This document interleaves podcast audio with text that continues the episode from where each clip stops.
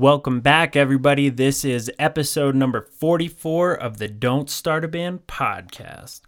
And I gotta say, it feels pretty good to be back in podcast mode. The Backseaters have finished writing and recording our EP, so hopefully, I will have a lot more time to bring you guys new episodes. This episode of the Don't Start a Band podcast is brought to you by me. I am the Alpha and Omega. I'm the captain and the crew. But if you would like to be a sponsor of this podcast to promote your goods and services, please send me an email at dsabpodcast at gmail.com. One more time, that is dsabpodcast at gmail.com.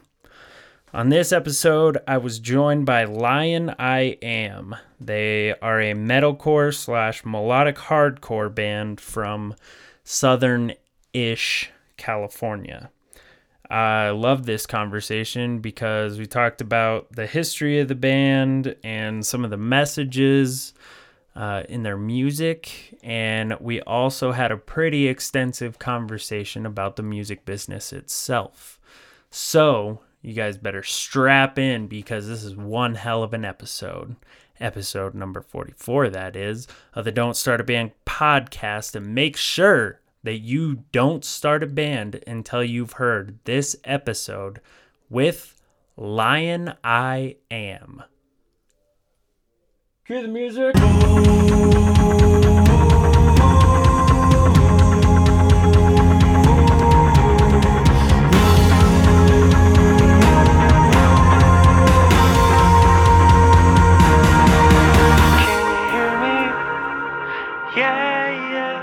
I am sitting here talking to Lion I Am, Tyler and Taylor. What's up, guys? What's up, big dog? Um, we're happy to be here. This is Tyler speaking. Hell yeah. And this is Taylor. Awesome. Yeah, Appreciate- we uh we went over that before the podcast started because I like to address people personally, not just uh you know, so what are you guys? What's one of you guys? You know, now I know Tyler Taylor. It's always a it's always a troublesome manner when we meet new people. Tyler and Taylor, I mean, we were just hanging out with my cousins, and they goofed uh, it. yeah, they kept mixing us up. So Understandable. common. Me and my brother are uh, Jack and Jake, so or Jake and Jack. So, It's unfair almost. You know, it's like, what do you? Why? at least like you guys aren't brothers, so you can say that your parents were still creative. Uh, to an extent, maybe. We might be. Yeah, you never know. Nah, there's no way. when you're is in a band with somebody, it sure fucking feels like your brothers. That's for sure. at least, at, at least of the Eskimo variety. is that your only sibling um, with like a similar name? uh, that is my only sibling. Period. Yes. Okay, uh, if I may, real quick before Yeah. we get into this. So I went to high school with a guy named Danny. Okay. His dad's name was Dane. His brother's name was Davy, and their sister's name was Danine. They quit on everything. They're like, yeah. we want this easy. That's Their a lot dad of Dane D. was just like, yeah, we're gonna name everything D. So having two T's or two J's is better than four D's. yeah. Four Ds is just that's a little too much, you know. That's like too Yeah. too many. I'd say. One or two D's. Like just four Ds, especially when you meet them all and they're all in your face. That's just way too much. Yeah, at least two too many on that one. All right. Well, uh, how about you guys go one at a time and just briefly tell me how you guys got into music? Like, what bands kind of piqued your interest, and then what kind of led you towards the kind of music you guys play? Which would you call it metalcore? Because I get like metalcore with a little bit of melodic hardcore with some odd, like kind of djent time signatures. Ooh, I like this. This guy's been browsing. Yeah, I, I'm a. I guess I'll, I'll go ahead. Um, it's me, Tyler here. I'm I'm the guitarist. I'm the songwriter. Um, yeah, I. It's so for me. What kind of got me like you know it's funny like I guess my first real serious band quote unquote Mm-hmm. I guess it was with with Taylor, the vocalist here, when I was like 14, 15. Oh damn. and then and then we moved on from there, and then we came back. Yeah, so I, I guess for a lot of me, um, I just I just always liked music, and I'm the only one that does music in my family, so that was kind of like a weird thing. Like no one thought I was gonna be serious about, Same. and yeah, it's weird. It's like I, I had no one else to talk to like about like doing this. And so I just liked I liked metal, man. It's, it's funny enough. In fourth grade, I loved Eminem up to like fucking sixth grade, and I was like, that shit is tight, dude. I just want to do this. Hell. And then I started, and then I learned guitar. Uh, I listened to a lot of like Metallica, Black Sabbath, like stuff like that. And then I just went straight deathcore. It was like there was no in between for me. It was like what's what's crazier than this? Like Slipknot, cool. Avenged Sevenfold, okay, we're getting somewhere. And then I was like, I like deathcore now. like it was zero to a hundred real quick. That's Um, that's quite the jump for sure. yeah, it's weird. I don't know why I did that, but it made it made sense to me at the time as a young lad.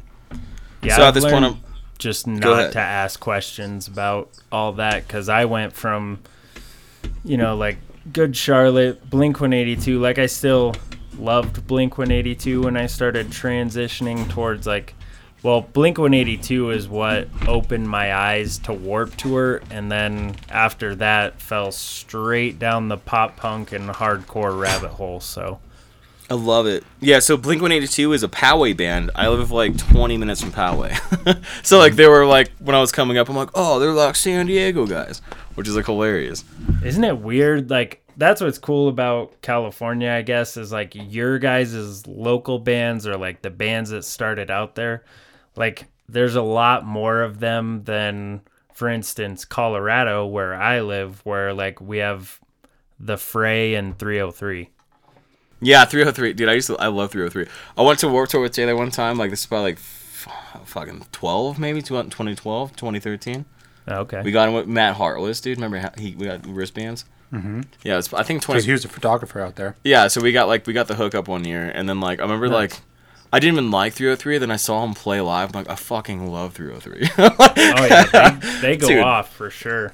they don't give a shit, bro. They're just up there like they fuck around. They're like, we don't give a shit. We're cool. You're like, damn, Yeah. I like that, bro. Well, and they were like chemistry students at CU Boulder. Like they're smart as shit. No shit. Yeah, fucking a.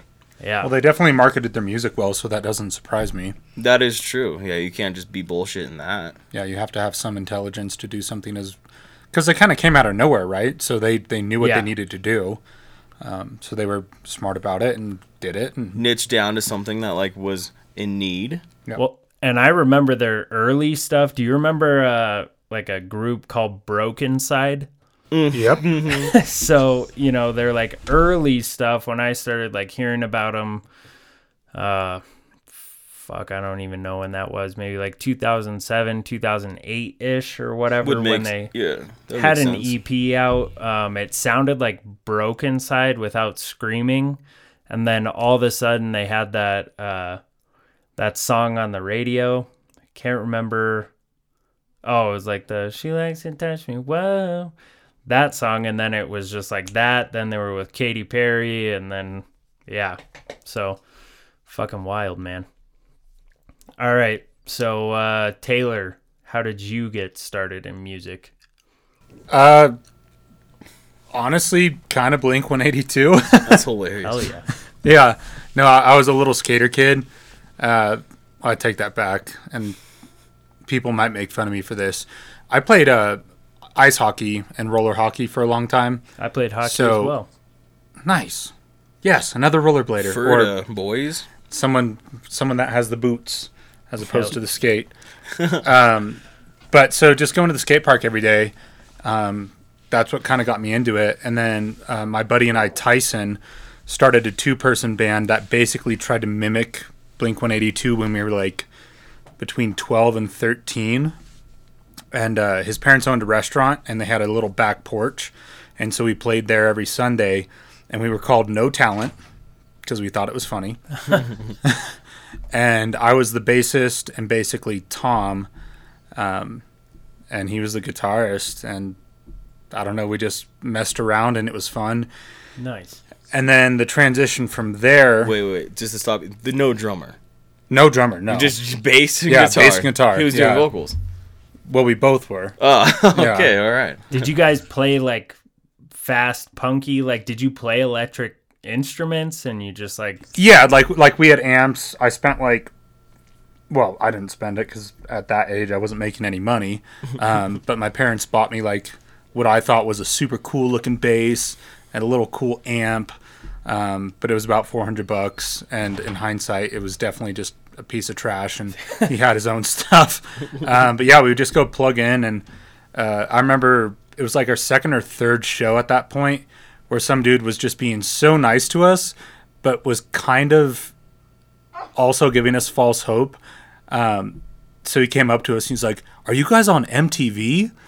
you know, we're like little kids, and we're like, "No," but we're thinking like we could be. Um, So we kept trying to play for a little bit, but it all just fell apart because we both sucked. Gotta start somewhere, man. The first, Yeah. one of the first shows I ever played was on the patio of a Wahoo's Fish Tacos. nice. That's fancy though. we got similar similar stomping grounds. yeah, I mean, I don't mean to brag, but uh, Wahoo's was digging it. I got like two free tacos from there. like, I don't even think I got that. oh shit, they're like not even. They're like, yeah, you still gotta pay for these, bud.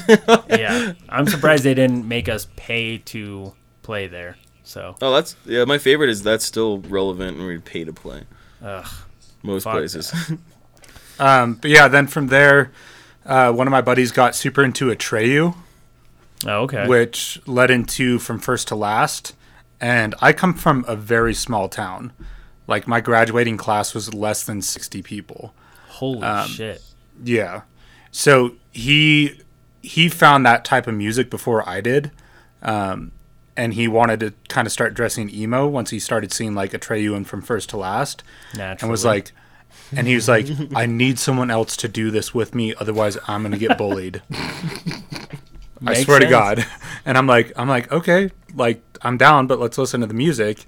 And I will say I wasn't necessarily sold on the music initially, Mm-hmm. but dressing like that and getting bullied the way that we did, I realized why it was like a separate genre, why it was coming up, why there were so many people that were interested in something that was just new and different.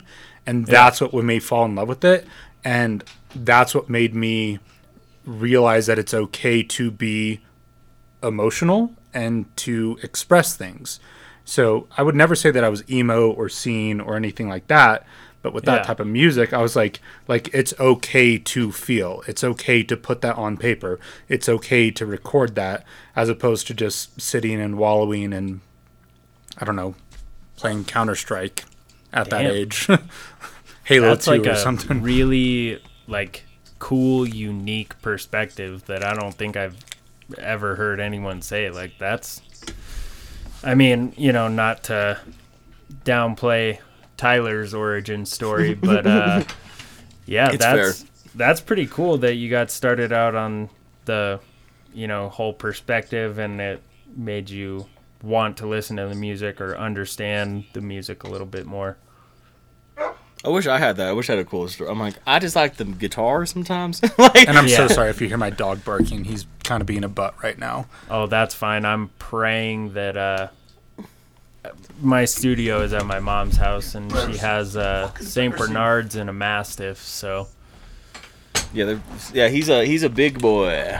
What is Yeah. what is like a what is he? It's a fucking quarter Malamute, one quarter Husky. Malamute holy husky. shit. He's a big boy. Yeah. All right. Well, uh how did you guys meet? Did you guys meet in Oh my San God. Diego or Dude, I have such a good story for this, um, but I, I want Taylor to return, which is going to take like two seconds. But yeah, this this is actually a really good one. I essentially hated him when I saw him. hell yeah. I like was like, fuck this guy. Um, so we had the same buddies without knowing each other, and they were like playing shows in San Diego and stuff. Um, Mm-hmm. Okay. the band the band was Adestria, so like we were uh, we were just buds with them, and um, so I go out with uh, one of my guitarists at the time, uh, and like we show up, and we just start like we go to the shows. It was that the Epicenter, which was in San Diego. I actually really missed that venue. That venue was fucking awesome. It, it was a good time, and I see I see this fucking dude looking better than me, and I was like. I was like, fuck, fuck this guy. He's like tall as hell. I'm like, He's got tattoos and shit. I'm like, I fucking don't like this piece of shit. no reason other than that. And uh, so we go in. I'm like trying to peacock him, which is the goofiest shit you could do. M- Mind the way, I'm like 14. fi- I'm like 15. Hey, it made sense at the time. Yeah, I was like, oh, I don't like this dude. And uh, he was like selling merch for Adestria, and I was like, well, fuck this guy again. so I had to, like, because I was gonna go hang out with the, go- hang out with the boys like Brian and fucking Mikey, uh, and um, I just didn't go up because he was there. And then so we like we get through the show, and then we get invited back to the after party. And so I'm like, yeah, fuck yeah. And then we, we show up, and then he's fucking there again. Keep in mind the two people that he just mentioned are guys that I actually grew up with Yes. in my small town. Yeah, so- obviously I know them. he had more right to be there than I did for sure. And so I just remember being like, man, I'll fucking like this dude. But at the end of the fucking night, we ended up talking, dude. And I remember like we ended up really cool towards the end of like we're just shooting the shit. I don't know who instigated the conversation. It was probably you. Probably Yeah, I don't think it would be me because I wasn't intimidated by you like because you. I was yeah I was being a fucking little, Little sissy. peacock. Yeah, little peacock sissy boy. And I was like, "Mm, fuck this guy. But so yeah, and we just remember like I ended up getting your number like, and then we we just started because you like lived in San Marcos. No, was you yeah, still- I was in San Marcos. Yeah, I was yeah. living with Mikey. That's true. Yeah, that's fucking hilarious, dude. That was this is like over 11 years ago. at least. Yeah, this is like at least that long ago now. Yeah, we've been doing this for a while. Damn, that's uh, I'm at his house now. still pretty uh, pretty unique for sure. I don't I don't think I uh, well, I kind of passed judgments on the guys I'm in a band with now, but for better reasons. One of them, he kind of looked like a hippie, and that didn't really jive with me. So, but uh, yeah, that's and then uh, shortly after you guys started playing music, or uh kind it was So- like 6 months to a year. maybe. Okay, so th- what happened was I was doing merch for Adestria because I knew two of their members, obviously, and um, one of their guys ended up leaving, so I joined in with them as a Oh, God, guitarist. That's, that's right. and so I was in I was in Adestria for a little bit, um, but then we went to do a photo shoot one day, and we saw a little puppy that we adopted, which Nice. kind of created some conflict. It was like like just out out in a park somewhere in San Diego. I completely forget where if I saw it. It was by the big bridge, The big bridge, Coronado Bridge. Coronado. Yeah, the Coronado Bridge. The park. you know just that the big left. bridge. Yeah, that one big It's been a while since I've been there. Uh, Um, but anyways, so before that, we we went to Paul Mitchell, um, the downtown San Diego salon where all the Uh-huh. kids get trained to get our hair done to look nice for the photo shoot. And oddly enough, a girl that I went to school with, that Mikey and Brian also went to school with, was an educator there. So that's why we went there as opposed to going to any other salon or barbershop or whatever. And oh, uh, it was like a hair school. yeah, so hair school. cheaper. Yeah. So I walk in and the music is just like "Mm-ts, mm-ts, mm-ts, mm," and there's all these like beautiful girls walking around and the vibe is awesome and I was like I want to do this. So I signed up. I was like I'm going to do cosmetology and music. Nice. And as soon as that happened, the creator of the band, whom I will not name, was like, "Nah, man, your interests are in the wrong spot. You're out." So he kicked me out because I wanted to go to cosmetology school. And after that, right? Yeah, that's like 15 years old. So I'm, I'm. I'm looking at a desk. Tyler's looking at a poster, a of a merch de- poster. Yeah, literally of Adestria, like at least ten years. I still got it. um, but so, anyways, that was a blessing in disguise because since I got kicked out of the ba- or that band, and Tyler already knew me, and then the band that he was in, which was Lion I Am, This was was, like- yeah, was like, we need a vocalist, or I know someone who can scream. yeah. I like bullied the people I was. I, I pretty much made it like I'm either in this band with him or I'm not doing it. Yeah. nice. So Tyler's the one that brought me into the band. yeah. So you do all the screaming? Yeah, like I, I write ninety five percent of my own lyrics, um, but I do all the screaming, a little bit of sing screaming. Yeah, yeah, he's really good at that shit. I don't know why he doesn't do more of it.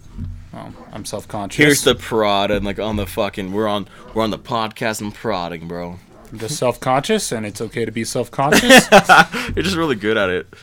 Not to Um, uh, jump forward Uh-huh. too soon. But uh, who does the the singing on Hollow? Is that Scott Barnes? Or... Scott Barnes. Yeah, we fucking love Scott Barnes. Or Yeah, I was so I was in a band with Scott um literally a year ago, 2 years ago.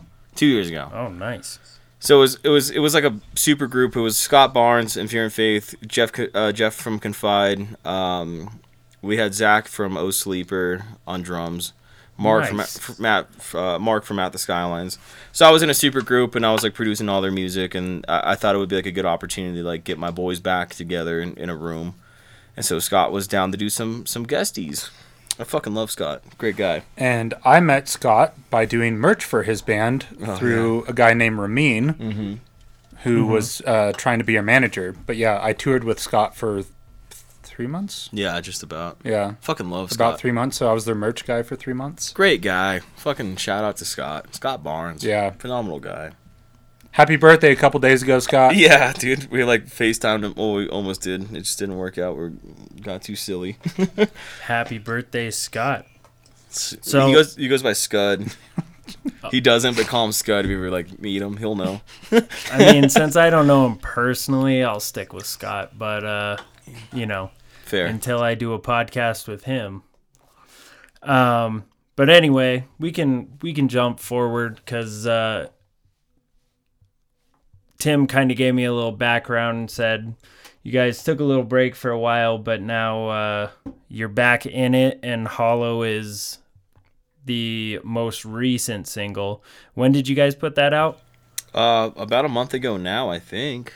Okay. We, about like uh, we put it like the 11th of last month. So it's now June. have you guys gotten like a, a lot of good feedback on it or honestly way more good feedback than I expected. Um, it was pretty like so. It wasn't like because we're not really doing this for anyone besides ourselves at this point. Like we've already done the band shit, we've already done the touring, we've already done like music videos and like. Well, hang, hang on. I, I don't mean yeah. I don't mean to cut you off, Tyler. Sure. But so but the, you're wrong. Yeah, yeah. not not that no not not that he's wrong, but I think that this all needs Yeah. a little bit more context. Just to be completely honest, Okay. Yeah. the band basically broke up, which is why we stopped putting shit together True. because everybody How everybody long had ago different. was that? Five, six years ago. yeah, at least Oh, Yeah. okay. Um, long time ago. we had one person move, you know, to the Midwest. We've had so many issues with drummers. So if I can give any sort of warning to people, if you have a good drummer, hold on to them. It's almost like a meme at this point. Honestly, like people know the drummers are super the most important. They're the most important thing. yeah. Um, But so, anyways, we didn't have the guy that started the band. We didn't have a consistent drummer. Um, I'm not really gonna go into too much else, but so Yeah. so we just kind of stopped. Right, everybody was just like, "All right, it's time to move on with our lives." We had our fun, and then Tyler was like, "Hey, let's make a song." And I'm like, "All right, cruise up to my place and record it here." Five years later, though. So, right, Yeah. yeah, me a five long- years later Yeah, a long time later. In Mammoth Lakes. in yes, Mammoth, yeah. Yes, sir. Okay. So Tyler For basically lived with me for a year and a half, or excuse, excuse Yeah, me, a no. month and a half, Yeah. with the intention of just recording one song, and then it turned into a full blown EP. Yeah. Because we were having so much fun writing together, Yeah. and then we were like, I had a bullion, bro. I literally "Let's had, get the band back together." I had a bullion for it. Not even gonna lie. I was like, you gotta fucking do it. I bought a fucking guitar and flew it out here just so I could have a guitar. I was I didn't even come up with one. that is awesome. Yeah. But yeah, it You started as one song, turned into an EP. And then what was really liberating for me at least was realizing that like most bands are five people, right? You got your vocalist, two guitarists, bassist, and a drummer. Yeah. If you can make everything with two people, a guitarist and a vocalist, like that's what's awesome. Mm-hmm. Yeah. And I'm not gonna lie, Tyler and I fought and continue to fight a lot Yeah. but we're honest with each other and a lot of bands don't have that like if someone's being weird you don't want to call them out on it if someone is you know spending band funds where they shouldn't if someone is Yeah. not contributing to band funds like in my opinion if you're in a band if it's a five person band that's split five ways Yeah. and a lot of Well- people don't have that It's a business. Yeah. it, yeah it's a business it takes a Well, lot not to takes be- a lot of money to get into a band Yeah. Yeah.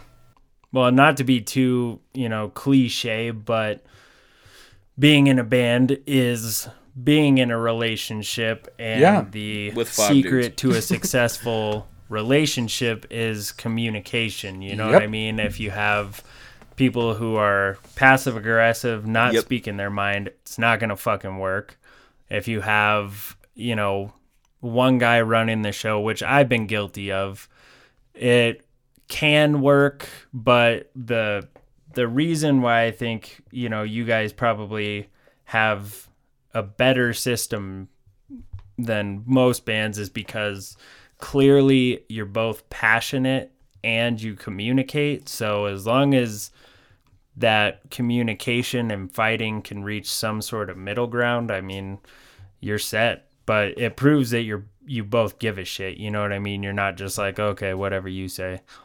Right, and I, I think you hit the nail on the head. It's it's not mm-hmm. that we're fighting because For the sake of fighting. yeah, it's it's Yeah. because we're both wanting to do something, and it's. I was trying to explain this to Tyler earlier, which I know that he knows, but at that time mm-hmm. I, I wanted to say it like when you're sending someone a text, right? You can type it out, reread it, look back at it, change the words. But like when you're in the heat of the moment, whatever rolls out of your mouth rolls out of your mouth.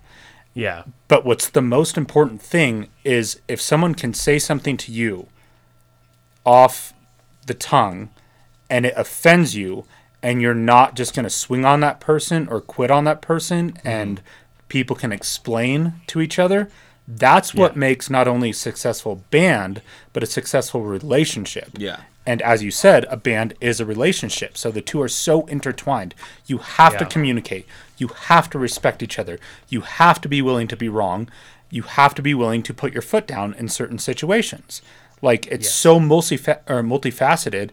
It's incredibly difficult and there's so many young people that think that they can just jump into it without the experience. Like the only reason why we're here now is because we've gone through so much bad stuff together. Oh yeah, it's Yeah. been it's been fucking bad more times than it's been good, man. It's a that's the pro. I mean, I would. Well, yeah, that's the reality. It, yeah, like, it's, it's, the reality. more it's more yeah. bad than good. It's always it's more more bad than good. expensive than you know making money. Like it's tough. It's so tough, and people have these dreams of grandeur of what it's like to be in a band. And don't get me wrong, like we're not this huge touring band, but Mm-hmm. like we're still making music, and and I, like I don't know, people just don't understand just how much work it is. I think they no not at all and and like just to play on that, I think a lot of it also just comes down to like inexperience, maybe. But Sure. like when you're in the shit and then you start seeing how real it gets, a lot of people aren't, aren't willing to bet on themselves. So they're like, No. Ooh, I like that. They're gonna be like, Yeah, like oh, that. that's, that's kind of a lot of fucking money. I guess I'm out, bud. And like, and they're gonna be fucking talented as hell. Like we knew so many talented people in San Diego alone. Yeah. And, and you're like, what do you mean? You're fucking insane. You're so good. Yeah. And they just wouldn't pull the trigger. And it's it's like, what do you do? Like, you would have a better chance than fucking us. We're dummies. like, do this.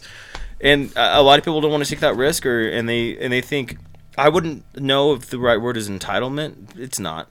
It's it's it's feeling like um you're if you put in the work, you're just gonna get these opportunities, and that's just not the fucking case. You still have to prove yourself every day, and a lot of people don't want to do that. Well, and I think the issue that a lot of other people have is um, they're trying to get into it young, mm-hmm. and so Yeah. they're either living at home with their parents or they're financially dependent on their parents, True. which hugely limits what they can do. Yeah, I agree. But you know, Tyler and I make our own money. Yeah. It's not like we're coming from these millionaire families who are just like, yeah, whatever you want. Like But no, I gotta. you fucking- have to have you have to have that drive, and it's incredibly, incredibly terrifying to take that plunge. Yes. And to, you know, accept the fact that you're not going to you're not going to have money for basically anything else Yep. if you're in a band and like it sounds like you guys are in a predish, uh, a position where you can record your own music. Do you guys record everything yourselves? Yeah, Tyler does that. yeah, I have a studio. I record a lot of a lot of bands. I got lucky enough to end up building building it out for stuff we want to do too. Yeah, so thankfully you have that. Yes. Um It and was, I it was a lot of hard work, though. Yeah, no, no, no. I'm Years. not. I'm not discounting that Yeah. at Yeah. all. No, I don't Um, think you were. Yeah, I mean that's even an added thing on top of it because a lot of bands, as well, especially younger bands, they think you know you can have these ideas for songs and then you take it to the studio and then a magician's just gonna Exactly. turn it into a top 10 single but uh, especially now in this day of you know all the electronics and bells and whistles and stuff people think that you don't have to be good at your instrument anymore or Well- that you don't have to learn to play in time or Yeah, you they know, they get reliant on the technology, and I think that's where things get stagnant. And like, I've I've had I talked to like so even in the recording world, like that's mainly where my focus is at. Um, yeah we fucking joke about it, and like, it's like you still need to put in the fucking work, you guys. like, there's still like Yeah. there's still like you need to go home and practice. You still need to be good, and like, and it's it's way more prominent than not. You know, you're like. I don't like so you want all these big dick things, but you're not gonna go home and play guitar for thirty fucking minutes a day. Well, and, and if I can segue off of that, so like I said before, I was in Adestria, got kicked out. Tyler invited me into Lion I Am, and then I almost kicked Tyler out of Lion I Am. True, true story. it was literally a vote because Tyler wasn't pulling his weight. Very fair. He wasn't playing guitar very well. I would and agree. we Yeah. almost all voted against him. Yep. And we were like, dude, you need to step up your game. He's now my fucking manager. he now writes all my goddamn music. Yeah. So, But I needed Like- that. I needed that fucking. Yeah. I needed that head check, bro. I needed like. right, that's the point. Like, Yeah, you gotta be like you need a kick in the ass. Yeah, and I If you can't. suck at sure. something, Someone should tell you you suck. and I can't blame anyone besides myself. Right, And because you wa- weren't putting in the work, and then you went home and you ripped it, and now you're producing so many bands, you're writing music for so many bands. Yeah. you're so good at all this. Like, Thank you. yeah, like, like that's what it fucking takes. It's not going to be handed to you. Like even with me with uh, with my vocals, I, I sat in a car for six hours a night screaming my ass off because I was too embarrassed for anybody else to hear me. I was too embarrassed to hear myself. I'd crank my volume up all the way, and then Yeah. just Bad for belt it vocals, by the way. Bad for vocals. Don't do that for your vocals. Yeah. yeah. No, I I I had to dial it back for sure. Yeah, for sure. Um, but like, you can't just expect to want to do music and then you make music. Like, no. Dude, it, it, it kicks No. it kicks you in the dick almost every fucking day. Yeah, practice some money. Yeah. Practice some money. Practice some money. Yeah, and then and hopefully you'll then have a lot of luck. Yeah, a lot of luck. a lot of luck. Yeah. Well, practice money and one thing that uh you know, I've talked to a lot of people about, I've talked to my guys about, but consistency Yes. Mm-hmm. is a huge thing because especially now in the days of social media, I mean, if you fall off for a couple months, that's like, you know, You're doing- you you're might as well just take a 2-year break, you know? Yeah, you're gone. See, that's Yeah. that's my problem because I'm really bad at social media. Yeah, it's and you know, unfortunately, how old are you guys? I'm 26. Fuck, am I 26? I'm 26. You're 26. God damn, I'm 26. I'm 19. Shut up, bro. Well, I'm 32. He's 18, bro.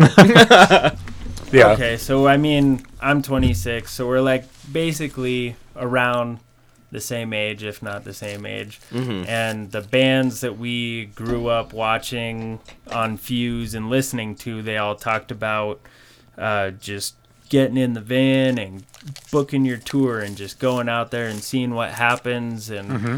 posting flyers on, uh, you know, stoplights and shit like that. Back when street just- crews were a thing. but dude, to be com- Exactly. Yeah. But it's not, you know, nobody looks at those anymore. Nope. What- And as much as that was glorified and these bands all talk about it, the landscape is completely different now. You know what I mean? You can't be like, oh, back in the day, you know, like if you don't promote before you go on tour, kids aren't just going to venues just to go to venues anymore, you know? Yeah, they're not just going to see what talent is popping up that night. Like they need a reason to go. Uh, but I also Yeah. I also think with this one too, it's because of like the social media shit and like there's more opportunity for more people to come out now, opposed to like the street team. So like that's where Oh, for sure. I'll pat social media on the back a little bit on that one. I fucking hate social media Yeah. most of the time. Um, Yeah, like street teams are important for sure. We still did it. We ripped the fuck out of that. We Yeah. were we're, we're flying Yeah. shows all the time, even if we weren't playing them. We'd be like, "Hey, here's our shit. Here's a card." Like we go to shows and do it, and I, I think that's still important. Yeah. So I like I like the idea of street teams, but I also think it's very important to like understand the social media aspect too, because that's how you can have 500 fucking people see your flyer if you pay like 10 bucks in ads. Cheaper Exactly, than cheaper yeah. than gas and food going to your local venue. That's a fucking pro tip. Yeah, and I mean if it's if it's in people's faces, inevitably they're gonna check you out. You know what I mean? Especially if there's like a Spotify link or something that's easily accessible to them where they click on it and they hear your shit. Exactly. If I So if I could pick Yeah. your brain for a second, um, yes. so you're in Colorado. Is it Colorado, it's Denver, or is it Springs? Um, it's basically Denver. I live like South Denver. But Awesome. yeah, all our shows we play are in Denver.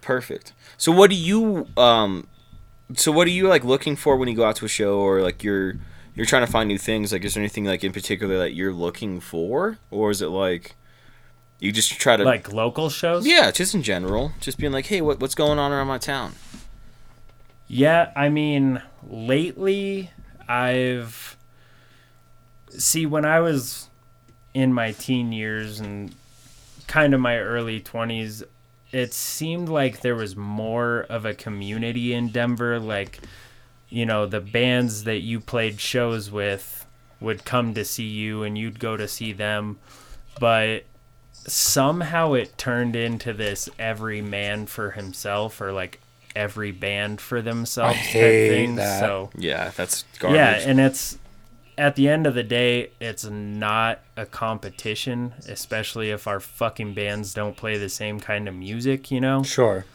So I'm trying to do that and go to more local shows just to, you know, show support and be there for them. Be- and I want them to come to my shows, but the thing that I don't do is I don't expect them to come to my show just because I went to their show. You know, well what it's I mean? realistic yeah and I feel like that's a mature way of handling it Yeah, because otherwise you're gonna get, you know, you might get let down, and then you get bitter, and then you're like, well, fuck them. I'm not gonna go see them. I fucking anymore. hate this scene dude See, I, out. I gotta Yeah. disagree with both of you on that. Mm, okay. Yeah. Well, fine.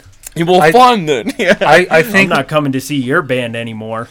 well, I think if you enjoy the product or if you enjoy the people, go to the show, and if you don't, then don't integrate or or I don't know, try to associate with that. Like okay like in San Diego, right? Sure. Um, the bands that we played with a lot of the time, we didn't go to their shows necessarily because we liked their music. We went to the shows because we hung out afterward, True. or we went to Yeah. parties together, Yeah. and we all became friends. it was And it was a community thing for right? sure. And yeah. that's why we went yeah, to it. well, it wasn't like a what I'm talking about. yeah that's what I right, I but was like, up but like that. if someone didn't show up to my show, I was never like.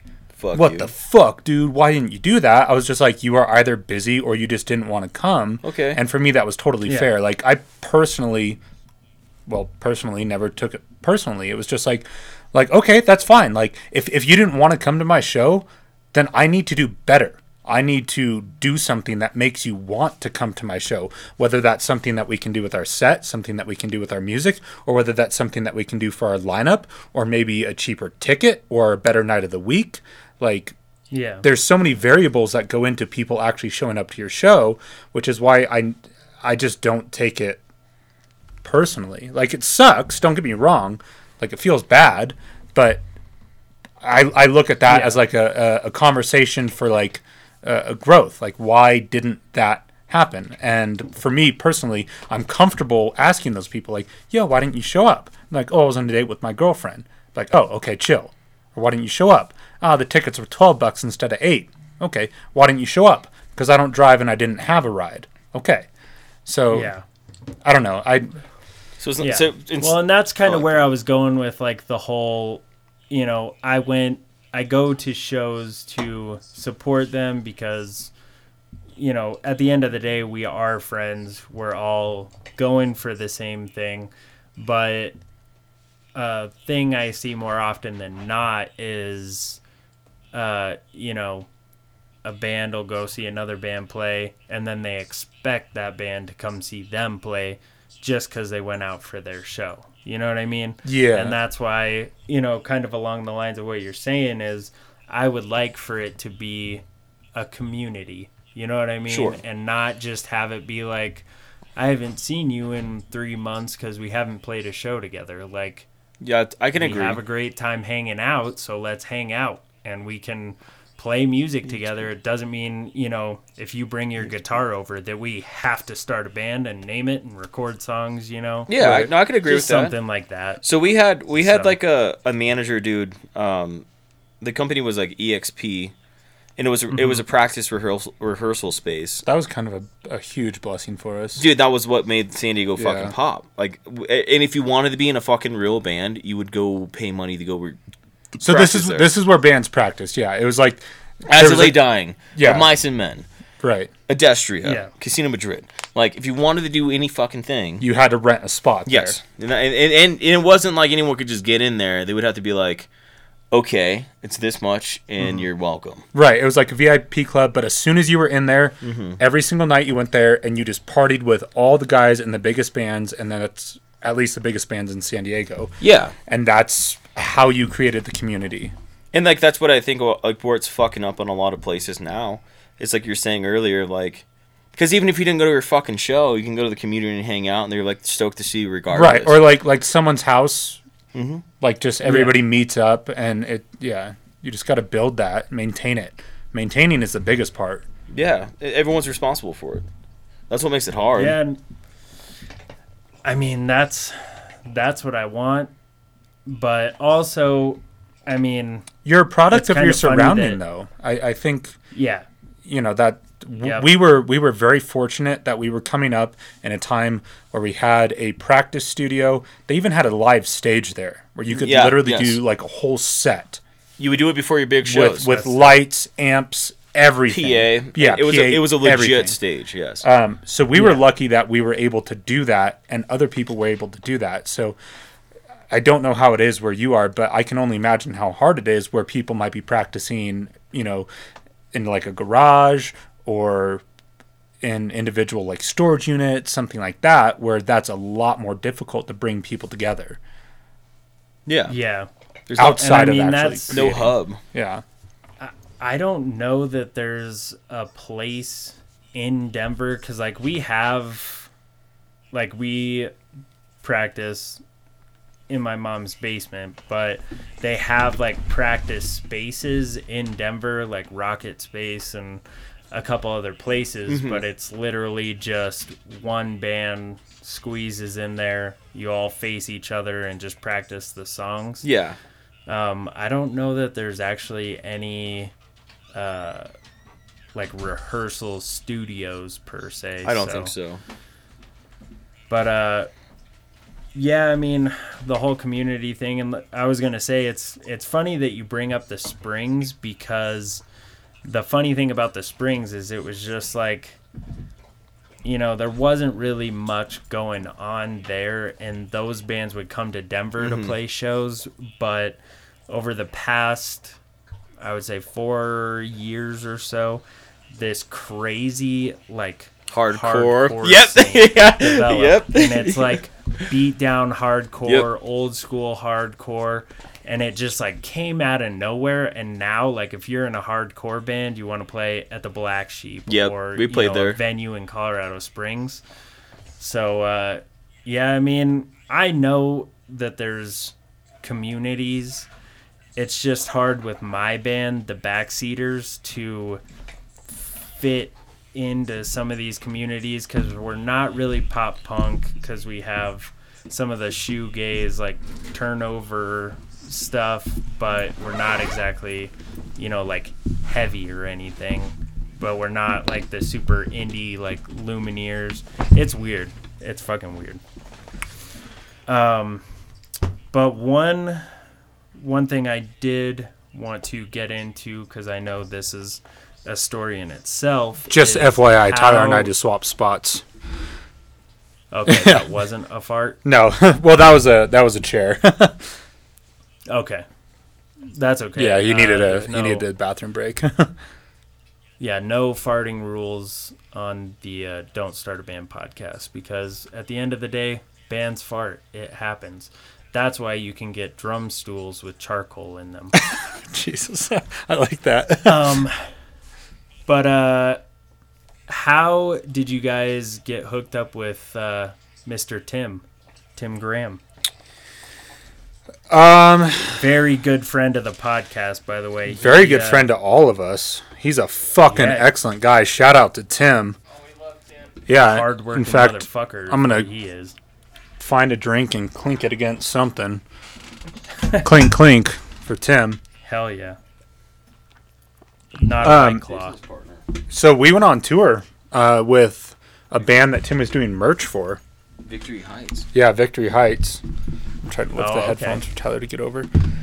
And um, Tim was just a homie. He's so fucking genuine, so nice. Like one of those people that you never have to question when you're talking with him. Like, is he doing this for ulterior motives? Like, it's like no. Yeah. Tim's just he's he's just honest.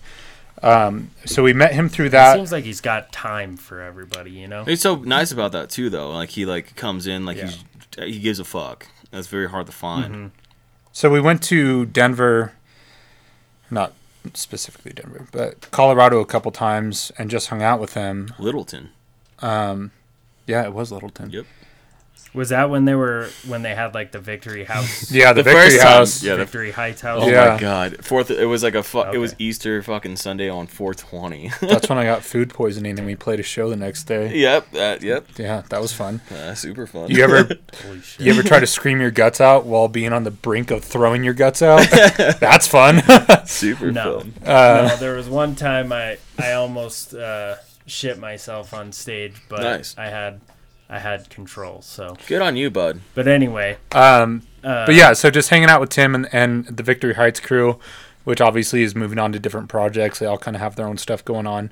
Um, mhm. But then Tyler and Tim kept in contact and Fucking loved him.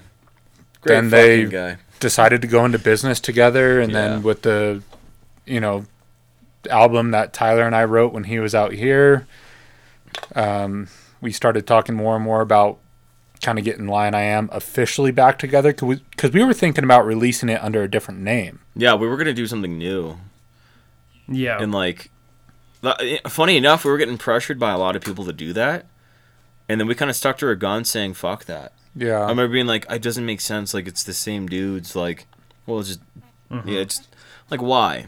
So yeah, Well, and and uh, this might sound weird, but one thing that I always talked with Tyler about was like, at least for me, when I listen to music, most of the time, and this is just me being a vocalist, which is going to be different for Tyler, but for me as a vocalist, it's the vocals that I am drawn to. So whether we came out as Lion I Am or a different name was irrelevant. yeah. I wanted to be the guy that keep the dream alive, dude. Yeah. I was that guy. I was for sure like. I liked. Well, and if nobody else is using the name, and you know, there's already something behind the name, I don't think I love there's this. anything wrong. Thank you. You know, 'cause right it's not wh- which is where we started to go it was like yeah, you know who who's gonna recognize lion i am Yeah. without my vocals and Yeah, since we and have my not like vocals let's go out as lion i am. Yeah, the music's about Yeah. this. I mean, that was the thing too. Like, the music was like something we still wanted to do. Like the genre made sense. Like, Right. I like writing shit with that. And like every time I'm with Taylor, I'm like, I want to do some fucking like 06 chords and shit. right So it was just like, it, it- Yeah. like, why would I want to change something we're, we've already been working on for so long? And like, dude, we got uh, unfortunately we did get a lot of backlash on that. Like just from talking to people. Like, uh, that's what kind of fucking hurt. I think was like when I was talking to managers and we were, we talked to a lot of people before we even did the huge commitment of like we're sticking with our guns on this. It was it was literally yeah a but year. that that's so multifaceted I agree. we can't get into Yeah, yeah, we can't. necessarily. But like, but no, that was the thing. That's fine. I just wanted to like, I just wanted to keep the, the vision alive. It was essentially like, what what better way than just keeping the name and like making sure we just push forward. You know, we were the ideas are there. We've done all the shit and all the history's there. yeah totally. let's just say labels well like you with your guy with the hippie hair Me? no no well, not you he Jake. wore tie dye. Yeah. that was that was the basis of it. He just wore tie dye. But like like that was like back no, we classified him as like a hippie. you you recognized an issue with his his appearance. Labels do Uh-huh. that not only with appearance but with vocals or with you know anything else in the band. Uh-huh. And so for sure. we were pressured into Making changes. removing people Uh huh. that we didn't want to remove. Yeah, dude, it sucked. They, they, and unfortunately, that's like a dark side of the music industry. Well, that's a very very real side of the music industry. Yeah, you have to be, and it sucks that it might have changed. And it hasn't. I was gonna, no, try, it hasn't I was gonna try to sell it. I'm like, nah, it's fucked yeah, still. No, it's still fucked. Yeah, you have to like, you gotta play another fucking game, man. And it's like, that's something we didn't, we never ever wanted to do, and that's why we. Because we were making music for us. Yeah, and like when they started like, Yeah. dude, there was points where you're like fucking selling your CD for you're paying them. Yeah. The fuck should it makes no yeah, sense. Yeah those backwards deals. You're like, what do you fucking mean? like, so yeah, there was just, and then there, you're giving it like, so I think a lot of it too is because we owned our rights of the name, and we we LLC'd Mm-hmm. our band. We we have bank accounts with our band name, and I think that's what probably they didn't like. To be completely honest, if you're a band, fucking do that. If you're listening, you're an, you're an artist, you should definitely do that. Um, Well, definitely at least for tax reasons, because if you claim that on your personal Mm-hmm. Oh, you're taxes, you're fucked. fucked. Yeah. yeah. Yeah, you got to take a But- you got to take that loss, but you should also, uh, dude. The simplest way too. Um, this is a goofy way, but it does hold up in court. I, maybe I could be fucking wrong. Don't hold me to this. Actually, I'm gonna hold you to it. hold me to it. You're allowed to like burn um your CD, and you're allowed to. go- and send it. Yes, so burn your CD or like your demo or the fuck. Let's say you're just in a band, you have a demo and all this shit. You go to a notary and you go to a like it's usually at like post offices or like uh, USPS stores. Um, there's sometimes notaries Yeah. there. You have to call ahead sometimes to get them there. They can see you fucking Mm-hmm. sign it, and they can date it for you, and you can ship it to yourself. So there's any copyright Yeah. claims, you can literally be like, "This is a fucking CD I did from this date right here," and it holds up. It should hold up. I'm not completely fucking positive on that, but I'm pretty sure. See, and we used to do that just because, like, when you send it through the mail, you get like the official like, Stamp, yep. government. Right, right. Stamp. Uh-huh. on It's the cheapest, dumbest way. then, I don't know uh, if it really holds up. Somebody told me they were like, "Yeah, that doesn't work." Blah blah blah blah blah. So I started going through the Library of Congress and like, Yeah, that's smarter. Way better. thing Do that. is like even because when you do it, you can upload like tons and tons of songs. So when I did it, even if I had like promising demos, I still just copyright that shit. Uh-huh. And then if it turns into something, it's basically already copyrighted as long as Use BMI the melody or ASCAP, Yeah. whatever one you want to use. They're the same fucking thing. One charges yearly, one doesn't. BMI or ASCAP, Yeah. that, that's also a really smart way. Of, if, if you're listening, you're a solo artist or you're a main songwriter, that is the fucking way to do it. And then uh, you'll be chilling. for sure. Uh, Jake, do you mind if I kind of go back a little bit because I think I missed that part of the conversation? I know that you said that you're in a band. What do you do in the band? Yeah. Uh, so live, I play guitar and sing. Okay. Um, but I write and demo out all the songs because, like, I grew up. I started playing drums when I was 11. I'm so jealous. Played in bands. Mm-hmm. Taught myself how to play guitar when I was 18, and kind of started this band just because I wanted to listen. I wanted to write the songs that weren't in my music library Okay. you know, just for myself, and then it turned into this thing. People told me to, you know, make it a real thing. Da da da da. da. So I still demo everything out: drums, guitar, bass, piano, everything like Nice. that, and then, um, you know, bring it to the guys, and they put their spin on it, and then yeah, live I just play guitar and sing. Awesome, bro. That's fucking Are, sweet. are you the main vocalist or do you have like a front man? Yeah, I'm the I'm the main vocalist. We're a we're a three piece right now, um, but personally, I would like to be a four piece just because Sure. I write. You know, there's hooks in the lyrics, but also, I mean, if you happen to check out our music, um, a, there's a lot of lead guitar parts that I also is you know some of those are like the main hook of the song as well. So Okay, so I would like to have a lead guitar. Player. you obviously write all your own lyrics. Yes. Uh, I'm kind of getting into that because I heard you talking about Blink 182 before, Yeah. and I'm I'm a little I'm kind of far from Blink 182. You know, I I don't bring it up as often because I don't want people to be like, "Oh yeah, I could see that." Fucking rip off. well, my my, my know. point is those guys were so good at doing different vocal patterns over the same parts and everything matching up. Yeah. So No, they were that's like they were genius. that's what I really try to do with my shit.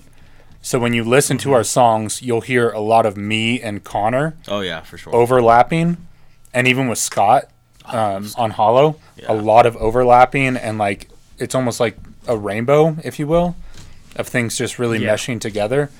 Um, but no, I I appreciate that because there's a lot of bands where their vocalists don't write their own lyrics. Oh, Yeah, I have a hard time with that. Like real friends, I don't know if you've ever oh yeah. I, yep.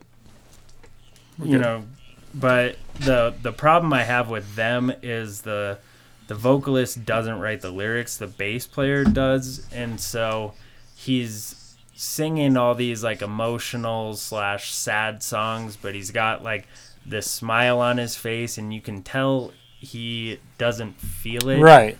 Has to be personal. and that's yeah that's one thing that has always been important to me is to write my own lyrics because you know people can smell bullshit from a mile away and if you're playing a show and there's no emotion coming from you people in the crowd aren't really going to feel it either Yeah. so I don't know. Emotion is half the battle. That's why I like your you know, unique story about how you got started. Well, I think that's how it keeps it like legitimate, though. I think that's how you have Yeah. those long term things. yeah, you can't smell my bullshit. yeah, yeah. I, Yeah. people can't write that shit for you, like for Taylor. You'd like, I can't, where would I start? like, yeah, no. there's, it's too deep. But that's where you get like a lot of these bands, and like, I, I hate to say the word phony, but they're phony, bro. Like, for sure. Yeah, I I'm writing like I don't know, 50 to 100 lines of lyrics a day. Yeah, that's full of 90 percent of it is trash. This motherfucker comes to my studio and he's like, "Here's a notebook." I'm like, I don't know what to do with a fucking notebook. consistency, man. It's important. Seven habits, People- bro. Seven habits. You just got to write it out. I mean, like I said, even if even Yeah. if most of it's bullshit, like you Yeah, wake up in the middle of the night, you had a weird dream, Yeah, I- but I- there's like a little catchy thing that you're feeling. I do that. Wake up, Yep. Put it into notes on your iPhone, fall back to sleep. Super fucking weird. I didn't know you do that. I do that. yeah, I do that I all the time. do that all the time. Yeah. Why do you think my notes are so full on my phone? That's crazy. I had no idea you Yeah. did that. Where do you think all this comes from? Dude, I literally I have dreams where I write fucking songs. It's Sorry, I just peeked. I leaned in. Yeah, I know we're peeking. Sorry. Yeah, the wave files. But yeah, no. I, I like anything that comes to mind, even if it's three words, I put it down. Yeah. I think it's important. Yeah, and that's that's what keeps it consistent. Keyword consistency. Like if you if you do it a lot and you're I mean, I believe in Me it. too. That's that's the only way you you fucking prevail. That's the only way. You can't take fucking breaks. Uh, well, I'll get rusty as fuck if I don't write lyrics consistently. Then, you know, if I go and I lay down a bunch of instrument tracks and I go to write lyrics, then I end up forcing something that I end up hating later. I agree. So, It's hard, Yeah. man. but uh, yeah, it is. It is hard. But uh, I wanted to get back to uh, Tim. Sure. We love Tim. Um, because I, I think I know wh- where we were going with this uh, because we started talking about the music and record labels and stuff. Um, Blackgate Records. Yes, sir. Can you tell me a little bit about uh, how that all came about and uh, kind of how you signed that deal? So, I had this vision about, uh, two, two, I would say about two years ago, realistically. Um, so I started, I started just like, oh man, it's hard to start because there's like a, so much to it. I'll, I'll do the, uh, Big old build up. yeah, I'll do the the dummy down ver- verge. Um, so I started my own business about a couple of years, uh, honestly, like five years ago now. Holy shit, I can't believe it's been that long. Black Eight. So I started Black Eight um, with a buddy. We used to do podcasts. We used to do like uh, it was a one stop shop. You have uh, it still is though, but just different people now. Um, you come Yeah. for me to me for recording. We have artist development. We have videos. We have photography. Like so, if you want to like be something sick, I can help. Um, and that was something I had to build for a long time. And like I was younger, and like now I'm finally getting back to it. Uh, so when I was producing a band, it was something. It was just like a fun thing, and then like uh, it started coming out really good, and so I, I didn't want the release to go to waste. And I remember thinking about the the record label idea like way prior. And Yeah. so I remember getting on the phone with my. Uh, I actually got on the phone with Tim. So uh, I remember calling him, and it was like, "Hey, bro, I, I'm in. I'm working with the project right now. Right now, uh, I want to see if like this might do something. I'm gonna send you some shit, see if it's worth like, maybe we push this idea of the record label."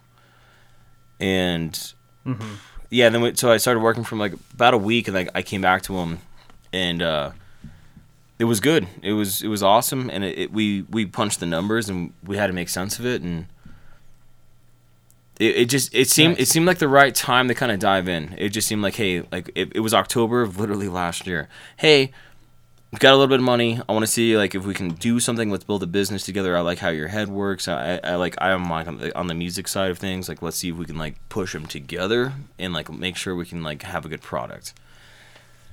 Yeah. It- well, because he's he's good at marketing. Yeah, he, Hell yeah, he's Tim fucking- is. To say that. yeah, least. yeah, he's awesome. And like that was the thing, like where I was lacking, uh, he could pick up everything I was like not good at, and like that was it was awesome to have the con- like the communication we have. Everything just made sense to be like, hey man, I think it's time to pull the trigger. And so him and I just we decided to go into business together. We we wanted the uh, we, we're here to. It's it's it's here to build the artist. And I think like there's not a lot of like there's a lot of people like out there like for the wrong reasons because like I've we've seen the deals, we've seen what the fuck goes on, and it fucking sucks. Like that's we've never signed a deal because of most of the deals are fucking garbage.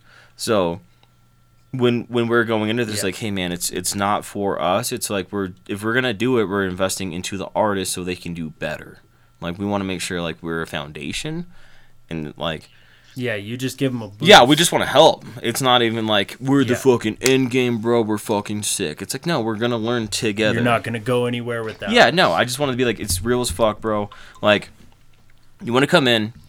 What do you have? How serious do you take this? Let's figure it out. It just didn't make sense to the the. It didn't make sense to stop like the not do that. You know, like it was like okay, that's the next step. Figure for it sure. out, bud. Figure it fucking out, buds. Yeah, I mean, and it sounds like you guys have been pretty. Ever since Victory Heights, you guys have been pretty intertwined because uh, you also produced uh, Rosu's record. Hell yeah? Yes, sir. And album. We're uh, almost done with that one. Oh damn! I did.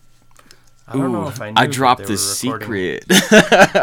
They, You done goofed, dude. So anyway, you uh, produced their last EP. Yes, sir. Who knows what they're doing? yeah, now. who knows? Uh, Up in the air. yeah so you guys have been pretty intertwined so i mean that's that's the kind of connection you know what i mean like Relationships. bands looking out for other bands yeah building relationships and not because you expect anything in return you know That's a very good point. Yeah, I love that. Yeah, there's Yeah. there's no alter motive. There's like, uh, what the fuck are we doing here? I need this. If you don't do this, no, it, it- dude. If we have a fuck up, and Tim can call me, I can call Tim. I called Tim today, even over like something I was doing like last week. I'm like, hey, bro, I don't think I got this, and he's like, shut the fuck up, you're fine. Those are the kind of communications you need. And like he calls me sometimes freaking Yeah. out. I'm like, bro, shut the fuck up. I got it. Like, that's the shit you need. But Jake, that that literally ties into what we were talking about Yes. before with like showing up to someone else's show. Like you don't you don't Exactly. do that expecting something else out of it. It's that simple. yep Like you just do it because you want to. If you don't want to do it, then don't fucking do it. If you can't do it, then don't fucking do it. Like it's all good. We're Tamaguchi. Like it doesn't matter. Yeah well yeah the genuine nature and i mean you got to have trust if you go into business with somebody and That's hard, Uh, man, and it's you know, hard. I think Fucking tough. It took a long time. I didn't. He wasn't like. Uh, it was like I started it and I needed help, and he was honestly on top of the list, and I still took a little time to think about it. You know, it was like well, I want because But that's what you want. You don't want to just jump into something and figure it out Well, I wanna f- you know, it's kind of like young bands when they decide like, all right, we're a band, we have a name, and then they just like start a Facebook account, yeah. well, and that's it. You know, what Tyler's I mean? literally my best friend, Uh huh. and I sat on the contract for two months Mm-hmm. with my own lawyer before I signed. Yeah. It was like it's yeah. It's, it's Like- business is business. and Like I fucking friendship's trust Tyler with my life, Yeah. but I still need to run it by a lawyer. Yeah. Still need to fucking read about it. You still got to cover your bases. Exactly. But that just shows that Tyler doesn't have so big of an ego that he takes it personally and is like, "Why don't you trust me?" Right, man?" and at least for me, it also shows that I respect his seriousness. Yeah. like I'm not going to sign something if I think he's fucking about. Exactly. And that's like, Mm-hmm. dude, I, I mean, these contracts are fucking decently big.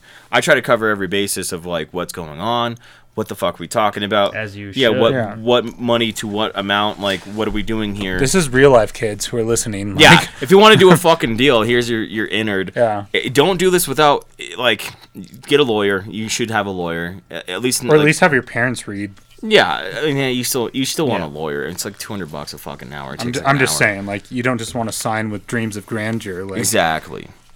Yeah, it's Well, and if I may make a, a stupid reference, it's kind of like when you're drawing up that contract, it's kind of like Fairly OddParents. I don't know if you ever watched that cartoon, Oh, yeah. but like, you know, he'd always wish for something pretty fucking broad and then miss all the consequences underneath exactly the whole no, episode. I love that. Yeah, that's a great one. Yeah. yeah, because you think there's it's like there's um my favorite because even from me coming from like I want to be signed and so many cool things come from it. No, bro, that's when the work fucking starts. You're now under contract. You're in debt a fuckload of money. Like they'll give you like a bonus, not hardly ever. You got to pay it back. You got to understand. The best way to put it yeah, you. hey, if you want to be in a band, you can go to a fucking bank and be like, hey, hey, bank, can I take a loan out? And they'll give you a lower percent interest than a label will. like, how about that? Think about that. The- holy yeah, shit. it's not like See, and that's something I didn't even know that ba- uh, labels, you know, charge interest. fat interest. Oh, yeah. yeah, dude. yeah, I mean, it makes total I don't, sense, but- but, that's just one of those things I never thought yeah, about. dude, you wouldn't because they like they they sucker you in with like, here's ten grand, do whatever the fuck you want with it. They're making like twenty five off that ten. and what's fucked up too, and this might be old news, but what's fucked up is if you're if you're really good but you're naive, Mm-hmm. And you're somewhat comparable to a band that they already have. They're gonna sign you to own you, and then Yes. they're gonna put you on the back burner. It's called shelving. Yeah, they're never gonna promote you. You're not gonna tour. Like, what Yep. band have you heard that's just as good, if not better, and just as big as Paramore? I was gonna say the Paramore. Yeah, one. Paramore. Fearless did a thing where they ended up. Who the buying them in a fuck have you ever heard as good as them, as big as them? Can't. Nobody, They'll because su- they're not promoted. they'll- they'll- I'm sure there's a thousand bands Yeah. out there that are just as good, if not better, but they can't get signed. And if they get signed, It's to the put- label. It's the, they're it's the Yeah. same label that signs Paramore. This is a tricky, dirty trick. Yeah. They'll they'll sign the same band that has like any sort of uh, competition with their bigger band, right. And they'll just keep saying Yeah. no to their songs. Yeah, they just want to sell their break up, prized cow. and they own the rights after that. Right, that's all they if want, You, yeah. So when you're signing as a band, you do not own your fucking rights. You got to remember that. You do not own your band rights. You own like a small percent of your band rights. So even if you try to sue, you can't because the fucking label owns it. So you got to be careful of that. Look, There's- at, there's look at these so much- knowledge bombs. There's bro. so much shit to consider. Like, Yes. again, like you know, people want to get into bands and they want to become big and they want to do this. Takes a lot of money, takes a lot of luck, takes a lot of smarts, takes a record label that will sign you that doesn't want to fuck you. Good luck. Yeah, like yeah. Jesus, there's so Well, much that learn goes into it. everything.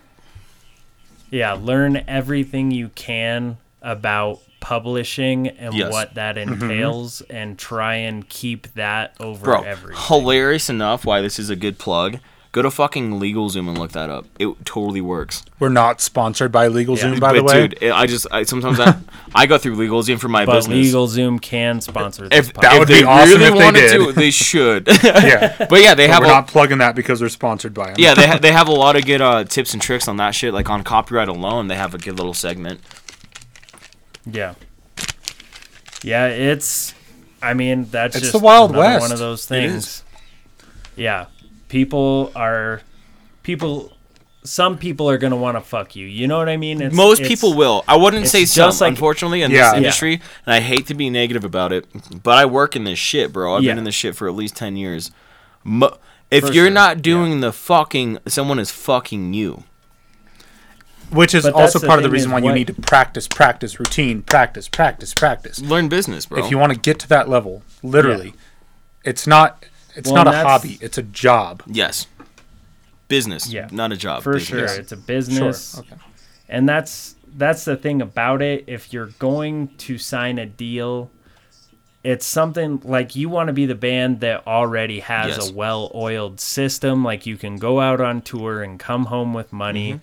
you can put out a record and it does well on its own Yep. you know sometimes if you you know if you have everything you need you know what i mean you can either be like the Maine and a, a day to remember used to be and just do everything yourself because you have a well-oiled machine or you can sign with some sort of label to help with mm-hmm. distribution and shit like that so yeah it's it's multifaceted I don't think it's something people I don't think labels are, are Yeah, they- wrong. I don't think they're bad. I think Well, they're, they're in very the game to make money, like they're Yes. doing what they're supposed to Yeah. do. yeah, but it's also not a bad they're looking at Yeah, it. it's, not, it's not a bad play if you if that's still an interest. I don't think that's. I don't want to sell home. Fuck labels.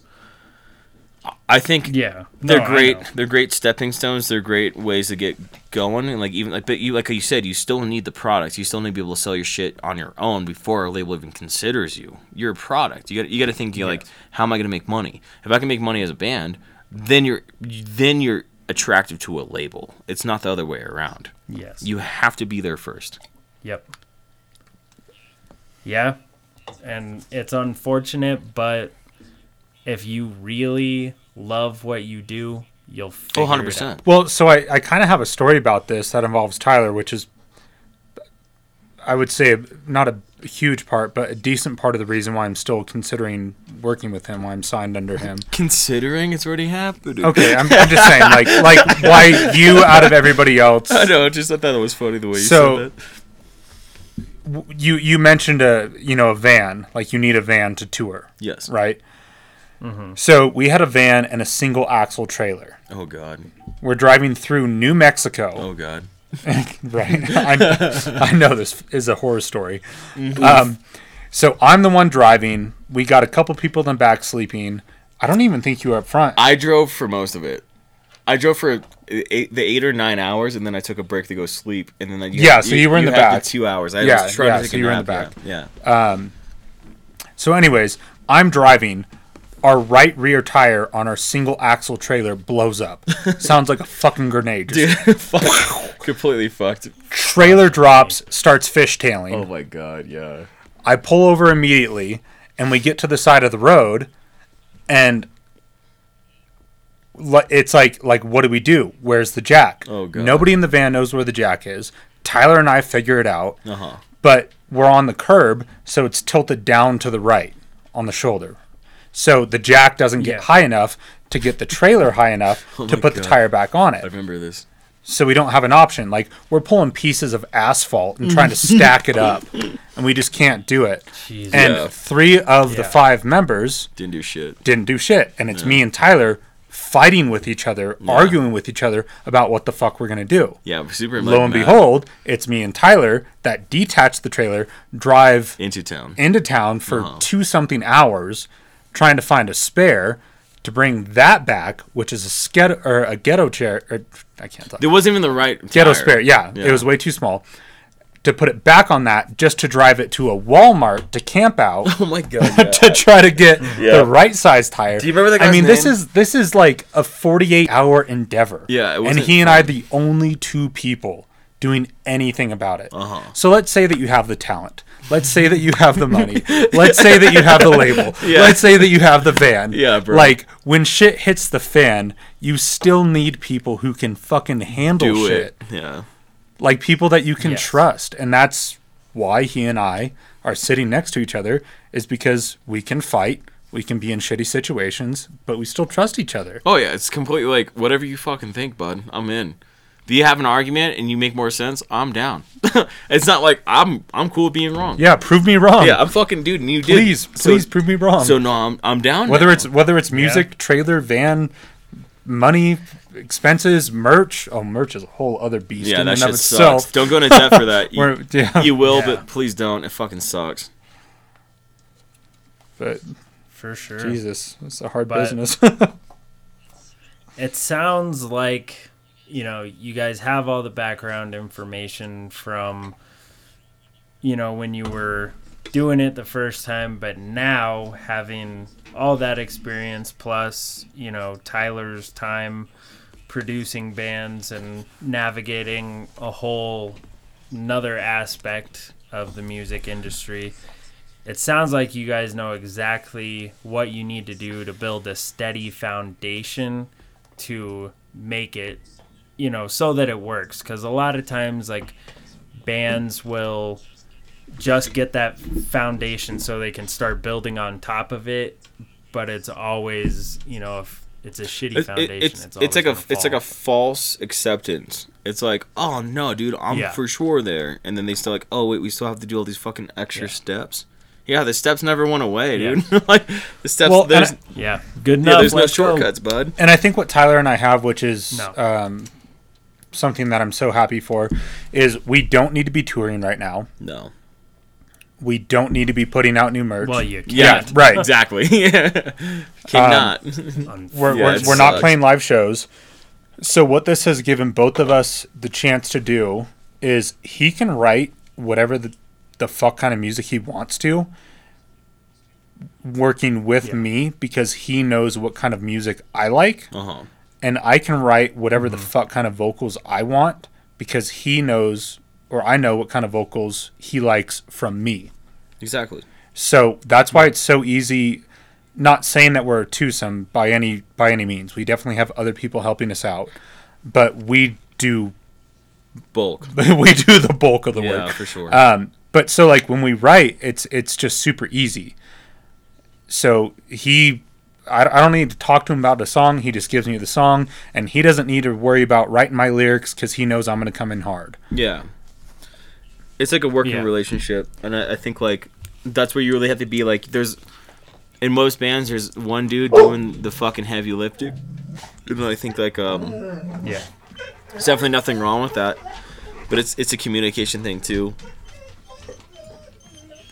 Yeah, and I mean, you know, doing all the heavy lifting, there's nothing wrong with it. But if you are going to be the other guys not doing the heavy lifting, be prepared that that main guy is going to have some. Yeah, he's gonna he's gonna burn the once fuck in a out. while. Yeah. Yeah. burnout. Yeah, if- normal. if you're doing it happens everything. to me where I'm like, I can't fucking do this. No one's responding You're normal. to me, and it's all fucking normal. bullshit. And then a couple days later, I go, I have everything Yeah. I need. Push Yeah. forward. Yeah, I mean, I think that's where like it, it, my favorite fucking quote I have ever gotten told. It was by a manager, Ramin. Yeah. Hurry- Shout outs to Ramin. Hurry up and wait, bud. Oh, you got all your shit done? Cool. Hurry up and fucking wait for Yeah. it to do something. You're like, oh god damn it. which is which is why we're not releasing an entire EP. no, we're just gonna figure it out. We're do, we're doing it song by song by song, and we're gonna s- Are you guys doing videos for Yes. every song? We are doing um. Nice. Well, I wouldn't necessarily say music videos, but uh, definitely visuals. at least Some yeah sort of yeah Visual yeah, there's gonna element. be Something. Yeah. there's gonna be some sort of uh, visual, s- like something. And I think, uh, and I th- I think that's sure. how like here's a pro tip for you guys right now, insider tips and tricks. Uh, that's the way to do it right now. Uh, no one can go to shows, so no one gives a fuck about an album. No one gives a fuck about an EP. No one gives a fuck about merch. They want well merch they want to buy Yes. because they have extra money right now, just because. Yeah, they're but not only if you have something dope. Exactly, I do agree with that. Yeah. You need some new shit. Um, if you want to do the make the way they make money right now is maybe invest in some visualizers and fucking rip singles. If you can rip singles like once or twice a month, dude, you're in the shit. You're top one percent of uh, releasers, and like that.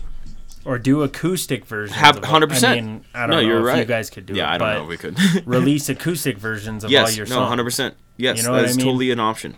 And uh, as long as you stay vigilant and you're trying to fucking create something, dude, we're in the age of quick interactions. We, we need like instant gratification. We want like Netflix. We got YouTube. Like, we are no longer in the album era. Where Like, where you're gonna sit down for a ten album song or ten Ten s- album album, Yeah. ten song album, Yes. and listen to every single one. Look at the lyrics on the back of the CD or look them up online. Memorize them. Wait for like the hidden track at the end. No, it's just like give me a song, give me a song, give me a ah, song. Yeah. Yeah, unfortunately, but like, and like this, these are early tricks, dude. If people are listening, jump on this. You you you should definitely just be doing ripping singles right now. We, we, there's nothing. Albums are there to promote shows and merch. That's literally what albums exist for. So don't have both. You gotta start ripping singles. Try to do some visuals. Well, and I've tried to- Pop. It's been doing it forever. Yeah. Well, I've tried to, you know, tell some of my friends and some of uh, my acquaintances in the Denver music scene who have complained about not playing shows and not doing this, that, and the other thing, and they feel uninspired and yada yada yada. I've I've told them like, look, this is like, I mean, especially when everything was quarantined and whatnot. This is one of you know, very few times in a lifetime where the world is going to hit pause and you can work Yep. on shit. And then when it all starts back up again, material. You can hit the Yep. ground running Own your craft. as opposed to all the other people who just cried Yep. the whole time. Well and done. then everything opens up and they're like, hey, remember all these old songs that we used to play back in 2019? Yeah. Yeah, No, I'm not in a mean no way. you you, you, you got to keep working on it. yeah, I, like yeah, I wasn't trying to be insensitive there, but like I mean, that's why I'm still writing lyrics in my fucking phone. That's why Tyler's still writing shit. I I literally brought a fucking like we're doing another writing session up here when I'm Yeah. here. You know, like it's it when it's, it doesn't end. You, Yeah. you should never be comfortable with stopping. You shouldn't be like, well, we did it. Let's take a break. It's like no, we fucking did it. What's the next song? It's like, yeah, no, we got more to do. yeah, okay, cool. Well, that was just one Yeah. section. Here's the next one. Uh, People are fucking that one up. So, what is your guys' plan, per se? How real? Oh, let's see. We're gonna have to answer this differently. Because, yeah, I'll answer my way, um, and then Taylor has a different. because I'm under contract, so I have a little bit more freedom, I guess. Uh, yeah. Which I mean, sounds weird. Any way you want to So, answer I'll- it, just like yeah, So- I'll let Tyler tell you first. so so what I like about I write Yeah. for a lot of artists. Um, I'm mainly a producer now. I, I love what I do, and I'm very lucky to do it. So and then doing Lion I Am's just a treat, you know, for me. I get to be the most creative, and Yeah. um, there's no like my obligations are way lower. So Mm-hmm. so what's next is essentially I'm just we're just gonna keep ripping songs, dude. I'm just gonna keep pushing songs out, and I fucking just want to do visuals. I want to make sure like we're just on top of just content. I want to make sure we're like, hey, this song's good. This song's good. We're gonna get weird too, man. I don't think we're we're not gonna stick to just one thing. If we want to try something different, we're gonna try it, and I'm happy to be able to do that yeah, I got a few ideas. and I have like I have the talented members of the band that are more than capable of just being goofy and like like dude that sounds like a fucking pop rock song. Let's try it you know? So Hell so yeah. I mean I'm not saying we're gonna do that but like we're we're just gonna try things and no matter what we're gonna be consistently releasing music. Um as as far as touring or shows I don't have an answer. There's no answer. There's no horizon on that. And I'm and I'm not even bummed to say that because I, I don't think that's where things need to be at right now anyway for health for like it's we don't need to focus on that i'd rather focus on what our art is i want to Yeah. focus on the art make the art right make sure like we're uh we're doing what we need to do as a band and an art like just make sure we're not like hindering ourselves in any way so as long as we're happy there and things Yeah. like don't need to be pushed or deadlined uh, that's all i want that's so Yeah. that's my biggest thing for Lion I Am and then uh, whatever taylor has Um, yeah. So my biggest thing from the beginning, which is what I'm going to continue to do, is I was I was bullied a lot when I was younger, and I've been very depressed. I've been borderline suicidal, never getting to that point. Um, I know I talked a, a lot about this before, but for me, I'm just looking forward to the opportunity to express. And as long as I can do that in a catchy way that other people can resonate with, um, that's what I'm looking forward to. Because my biggest gratification throughout all this, despite you know having a good time with Tyler, uh, going on tour, um, you know, like Scott Barnes, Jesus fucking Christ, I listened to that guy when I was in high school, and now I have a song with him. like that blows That's me rad. the fuck away. he's our friend first though. Right. I know, I know. But Yeah. that still blows me the fuck away that like I can hit up one of my idols. Um, but the amount of times that we were either on tour or playing local shows where I had because our demographic, let's be real, is like 14 to 24, maybe 25. Like it's a kind of Sure. younger, more hormonal yes genre of people. Um, the amount of times that I've had Yeah. younger people come up to me and being like, "You saved me from suicide. You saved me from hurting someone. You saved me from, you know, this and this and this, or you made me feel this." That's selfishly all that I fucking look forward to. If I can project my inner demons into a lyric, because don't get me wrong, I'm not some happy-go-lucky guy. Like, like I got a lot of shit going on inside my head and I'm comfortable admitting that. But if I can put that out there, and if someone else can resonate with that, that's what I look forward to. So Tyler writes cool Yeah. music. I write shit that I care about. That's what I look forward to. Yeah, I can relate to that 100%, man. Yeah, I mean it's tough. I, None of us uh, are perfect, and Tyler puts it out through his music. I do it through the lyrics, and it's a working Yeah. emotional Well, all the- relationship Yeah. at that point that's why we fight so much. Well, my theory is, you know, all the greats have, you know, some sort of, uh, you know, mental. I don't want to say. I don't even want to say mental. I, issues dude, I honestly think that's the problems right term though. Like, let's not sugarcoat. Well, it. I wouldn't. I shouldn't say issues or problems. No, I agree Yeah. with Jake. It's it's it, it's it's mental mental realisms, mental acceptance. Yeah. Okay. Because the thing is, like, especially if you're writing lyrics, I feel like you're looking at and analyzing the world around you and the world itself. And sometimes that can be pretty yeah, shitty. a lot Well, of mo- shit. Most of the. So- time, uh, uh, these parts, dude, it's it's kind of fucked up all the time.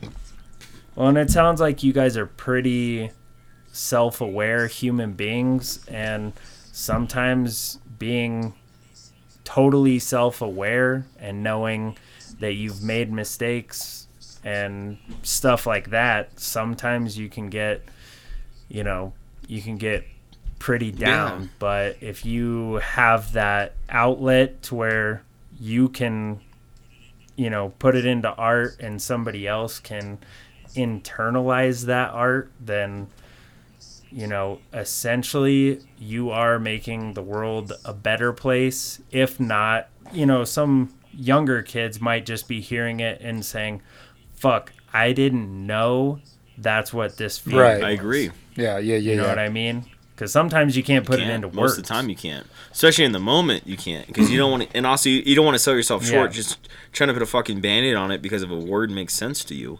Because most of the time, it doesn't make sense. You still need some sort of like, oh, that's just depression. You're like, dude, it's fucking deeper than that. Like, it's still. That's just not a word to put onto something Yeah. easily. Like, I still need like why. I need a why. I, who else is Yeah. feeling this? And then now I'm not alone because I can understand that someone else is fucking going through it. So that's why that's why I fuck with music. It's not like there's there's not just a one word fix it all. There's hey, this person is dealing with this shit too, it's not the same thing, but it's similar, and it kind of makes you feel less alone. Yeah, one hundred percent, and I think that's amazing that you guys are conscious of that, because some people just want to write bangers and they, uh, you know, they borrow bits and pieces from other songs, like, oh, that's catchy, that's catchy. I'm just gonna write this down. People, you know, like to. Uh-huh. Blah, blah, blah. So the fact that you guys are being conscious of the fact that your music is going to have an impact on Well, hopefully, somebody. we can't expect that. We're just hoping it, hoping it reaches Yeah. the right. yeah, it, But I it's it's never the intention, but when you start playing shows and you get kids coming up to you and you realize that you got a bigger that- that- purpose. I wouldn't say a bigger purpose. That's not the way that I would word it, but I understand what you're saying. But Yeah. like like when There's when a kids come of response. when kids I come up that. to you and and they and and they they hug you and you realize that if I were to write about I don't know, let's say uh, doing drugs and fucking a bunch of girls every week, Yeah, right? like like those those Oh, I have a big problem with that sound. Yeah, me rap. too. right Yeah. and I'm, I'm not even saying rap because there's a lot of other genres that do it Yeah. but like if that's what i Okay, some of those. but if, if that's what i put down and that same kid had listened Yeah. to my words would they come up to me and be like thank you for helping me or would they go out and be like i need to do drugs and fuck girls i need to get drunk i need to play into this which is why i like doing the more internal stuff. Like it's okay to feel, which is part of the reason.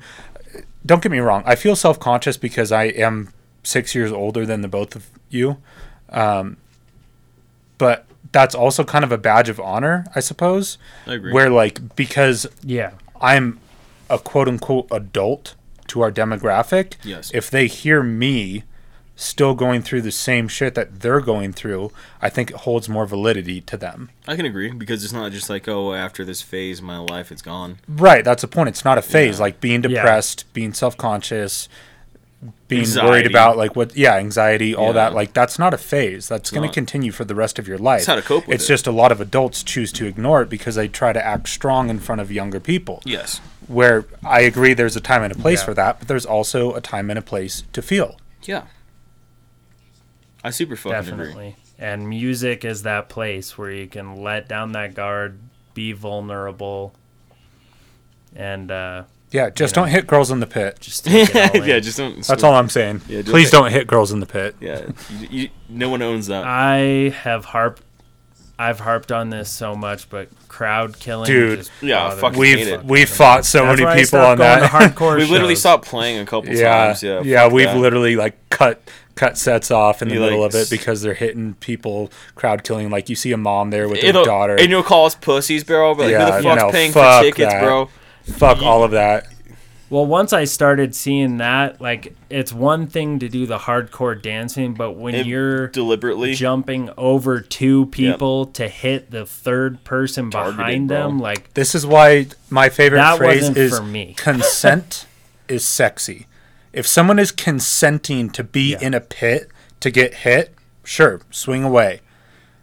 But if there's some person Exactly. sitting out there with their cell phone just trying to enjoy it, like maybe you know, like my brother-in-law and my sister showing up to a show, right? yeah. Yeah, like them showing up. If my sister got fucking decked in the face, Oh yeah, we're fucking them up. yeah, Yeah, we're gonna go. someone's fuck 'em up. going Yeah. fucking down. well, and that's the problem with crews. Too. yeah, I, I don't, I I don't don't, know necessarily want to if get into that- that. Yeah, it wasn't. yeah, we, yeah. Anyway, We've- anyway. so uh, yeah, Yeah, don't, don't hit hit girls, girls. that's all you gotta do. Don't fuck up and, the uh, people. hit Shit, hit don't- people who want to be hit. yeah, that's all you gotta do. I mean, if a girl's in the pit, right, and if she's swinging on people, I, I guess decently fair game. yeah, she's decently consenting. fair, but like, At that point, hopefully, is that the right word? but like, Those Colorado Go. Springs Dude, girls no, I'm Yeah. not even hard. kidding. Yeah, we used to play here, and but like, don't target. we played the Black Sheep with counterparts Mm-hmm. one time, dude. That shit was sick as fuck. That shit was oh, Oh, yeah, yeah. bots. that shit was tight as hell. So I know, uh, I know you guys are working on Uh-huh. some stuff, uh, so I don't want to keep you too long. So just give me. Uh, we're gonna play your Okay. guys' relatively new single let's- "Hollow" at the end of this that. episode. Uh, just give me a little bit of background on it. Can, can I? Can I? uh, you know, for the people who can't. Can, can I be the uh, a little You know what I goofy mean? on this one, Taylor? Because I want to explain exactly how it happened. You do you, baby. Okay, girl. so I got a. Fu- I, I honestly have a great fucking story on this one. This was like one of the last songs we finished. This was literally the one. This was so. Hell yeah. last song means we did all the rest of the songs, which means more songs released. Um, so um, Scud, I'm gonna call him Scud. Is my fucking Scott Barnes. Yeah, Scott Barnes. Scud. He's fucking sleeping on my uh, living room floor. God Oh, you're telling this story. I'm gonna. Is that bad or is that good? It's real. I know it's real. All right, it's real. So who cares? We'll get the story and then a little bit yeah, of the lyrical Taylor's aspect Taylor's gonna be the real Taylor. deal. I'm gonna be like how it actually happened. so we've been ripping songs for about five days, I would say, maybe four, probably more like five. Um, waking up, partying, We fucking. we party when we record. yeah, we Let's we be real. yeah we party pretty decent. We have a couple buds, Nothing a couple wrong with bud skis with the brews. That doesn't make any sense. Um, There you go this is with that backwards shit. I'm, shit. I'm on my backwards shit. It's that, Grip it, rip it. it's that A word stuff. Is that A word stuff? Um, so we're ripping some fucking brews with the buds, a couple days straight. Scud's not feeling too hot. Taylor's got to go home in like two hours. It's like eight in the fucking morning. I'm hungover and drunk at the same time. Um, final, it's final day of recording, and uh, we need this song fucking done, buds, because we stayed up to like one or two in the morning recording the last song. So we all crash out and really like Scott's literally sleeping next to my fucking TV entertainment center, like with a like a sleeping bag maybe at Yeah. best. Literally, I I don't think he even had that, but at best. No, he did. He had a sleep bag. So Maybe a maybe. blanket. And um, Taylor's got his own little cubby next to my like dining room table, like in the corner. And so I cruise out. I think you might have been up before me, Taylor. You don't say. Yeah, usually the case. I wake up at like five, six in the morning. So yeah, yeah, I, was definitely up before you. Yeah, so we're like, all right, we got shit to do, and like no one's excited. Like at this point, like everyone's like, I'm so fucking sick of recording. Uh, we we wake Scud up. He's fucking not having it, dude. I think we had we we we were just dropping Coors Lights on him like that were unopened. We're just like, here you go, dude. Time to wake Oh, up. shit. Time to wake up and rage. Come on, baby bird, let's go. Yeah, let's Hair not the fuck this one up. It's the last day, and it's like literally eight in the morning. Um, so we get Taylor to start doing vocals. He's fucking ripping it. He's killing it. Uh, Thank you. Scud wakes up. Scud starts throwing the fuck up, dude. He's like instantly in my bathroom just yakking. And and we're like, do we need this though? like so, so like we go back. We fucking um. So Taylor's killing vocals. He's doing great. He's also kind of throwing up. Sorry, bro. I threw under the bus on that one. Scott comes back out. I'm like, hey, Scud, um, you gotta fucking do some vocals today. I'm so sorry. And he's like, no, bro, I can't. Um, I'm like, you can. we need. Um, we're not coming back next week, bro. We're doing this today. Uh, he's a little bummed out. He understands. He starts figuring out lyrics and words and like with Taylor, and I'm like kind of like editing vocals as we're going because we're on such a fucking time crunch. And then like, I think it's either you or Scud starts throwing up again. It was probably Scud. Probably Scud. And then so like Taylor's like finishing up with like with Scud, like he's like writing out some lyrics and stuff. And like, dude, we get fucking Scott in there, and like, what did he do? Like four takes, If that. if that. Fucking dude's like, oh, I'm gonna sound like shit, Damn. bro. Like everything hurts. I'm gonna be a piece of shit. Fucking nails it. Like I literally made him do like I know I made him do two extras just in case. Like he nailed it. Like he literally showed up, fucking Yeah. killed it. Throwing up literally two minutes before recording was like, was that good? Yeah, Scott. What do you what? the fuck do you mean if that was good? Yeah, of course that was good. What? So that was the experience of And throwing up is not No. to good vocals. But dude, by the so way. when you hear the song, that's why it's hilarious. No one's ever gonna know. Now everyone's gonna know because of this podcast. But like, dude, it seems like it was such a tame environment. No, man, we were shit shows. like we were literally trying to. We're hungover. We're trying to piece things together. Scott's throwing up. Fucking Taylor's throwing up. Like I'm throwing up. Our movement could be described as waddling. yes. I'm sure that's happened Taylor's more like often than fucking not. blood-eyed shot. Like, I can't do this anymore, bro. I'm like, you have to do it. Like, I'm the piece of shit producer. No, but dude, but like, and honestly, like, we wouldn't put it out if it didn't make sense. And I think like, as as goofy and fucking funny as Yeah. that story is, like, I truly think we got the best out of everyone that day. because everyone took it serious. No one fucking no one was like, mm-hmm. "No, I can't do this. We're we're done." It was like, "Fuck, it sucks, but I'm going to do it because I care." So that's where I think the whole song translates over. So Taylor's side now of things because that's a hilarious story. That's one aspect of feeling hollow when you've Ooh, thrown love everything up. Um, Jesus, how do I top that? yeah, that's a hard that's a hard one to top. Um, I mean, I I could I could pick apart the lyrics bit by bit, but we don't have the time for it. Um, but it, it's called hollow because the main line is "Oh, my heart is such a hollow thing," which I really try to be introspective with my stuff, and uh, I thought Scott really complimented that with, um, "Are you aware that you've been breaking down?" So, like looking at yourself, like like when do you acknowledge that you're being less than who you can be? Um, Yeah. I don't know. It's it, it's it's it's it's tough and it's petty and I kind of like to beat myself up with my own lyrics because then it gives me it's like it's like calling myself out on shit that other people won't call me out on if that makes sense. Um, yeah. Yeah. So, I mean, do you want to pull up the lyrics and go through them? I don't think going all the way through them I mean, you don't.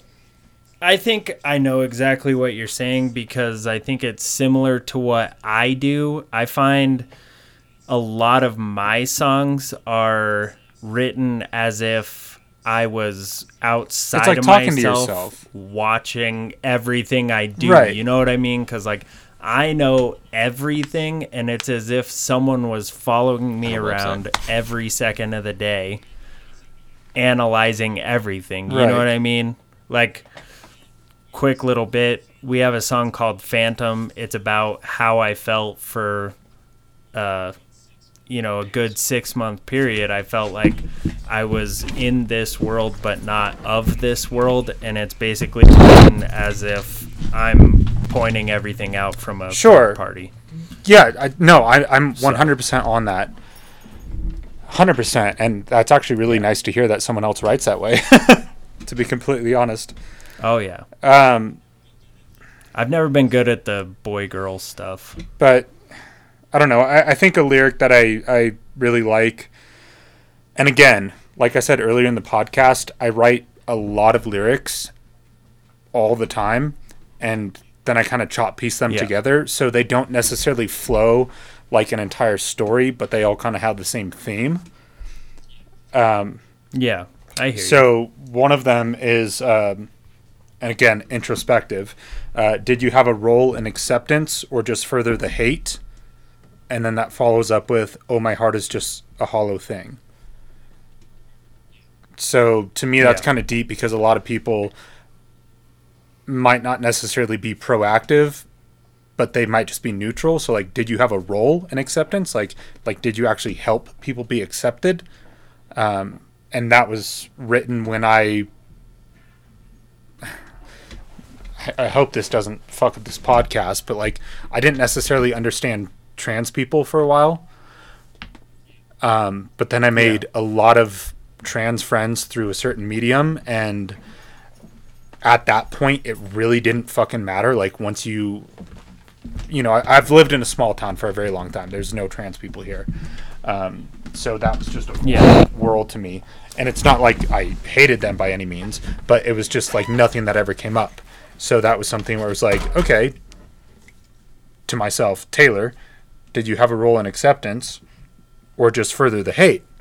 And fortunately for me, I didn't. Like I never spoke out against them. It was just like I was I was neutral on it, so I was ashamed of it a little bit.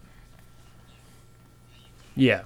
But you got to a point where you didn't want to have that ignorance. Right. It sounds like. You know what I mean?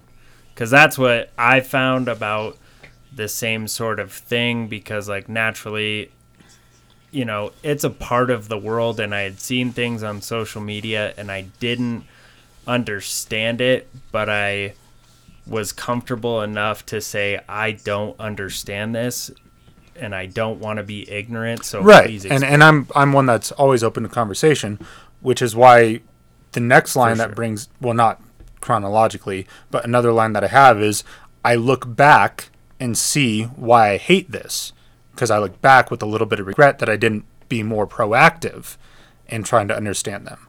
Yeah. Um, And then misjudged, misguided. That's another one which is kind of just catchy, but it, it still fits in. So I don't know. Th- th- There's a lot that goes into it. It doesn't also or all fall into the same place or the dynamic, but I think that you can kind of force lyrics into a certain meaning because it can mean multiple things to multiple different people. And that's yeah, what good yes. lyrics are. It's got to be Yeah. a I little love broad. He So- gets it. I do. I well, I think I get it. I don't fucking know. But here's why it's not going to fuck up this podcast because you're doing something that not a lot of people can do and you're admitting that you know, you're not perfect, you don't have all the answers, but you're open.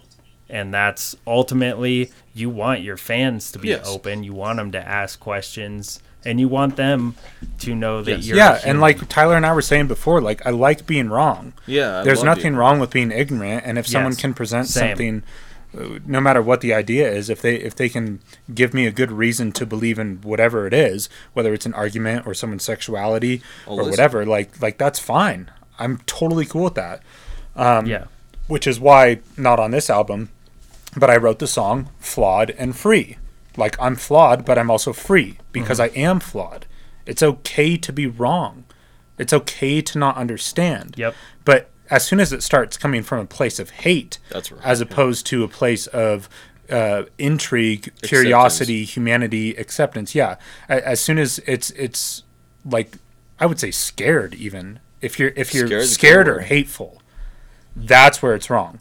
Yeah. But if you're curious and willing to Well, I learn, saw- I that's saw- why you can be flawed and free. Yeah. Well, and I never really thought about it until I saw "Stick to Your Guns" and they uh, they have a song at the end of their album Mm-hmm. "Diamond" where like the whole song just kind of drops and then he starts screaming, "I Right. understand Yeah. you." Great band. and uh, he went off on this whole thing about like you know ignorant people hate the things that they don't understand because it scares them and they don't understand it it makes them feel Yep. stupid or like they're not Yep. in on the group and so they become hateful I don't know why why are people so afraid of So- being wrong, man? Like, what's wrong with?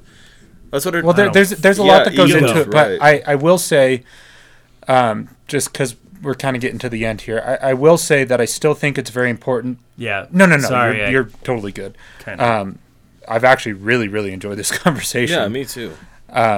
I just want to be sensitive Same. to everybody's time. But I, I will say that even if you don't understand someone, the most important thing is is the communication between them. Yes. Have the dialog Mm-hmm. So 100 even if I might understand someone with what they're going through, let's say um, a homosexual, I don't I don't feel that way. yeah But so I'll never understand it, but be sympathetic towards it. Yeah. Or not sympathetic, empathetic. Because Yeah, it's that's the right yeah, word, yes. sympathetic's not right because No. it's not Yeah. like it's lesser than. because Yeah. you know love so if you know love that's all Yeah, and just know, understand that that same fucking thing yeah that's just how they feel. And let's say I like my tacos with a little bit more sour cream, and you don't like any sour cream. Cool.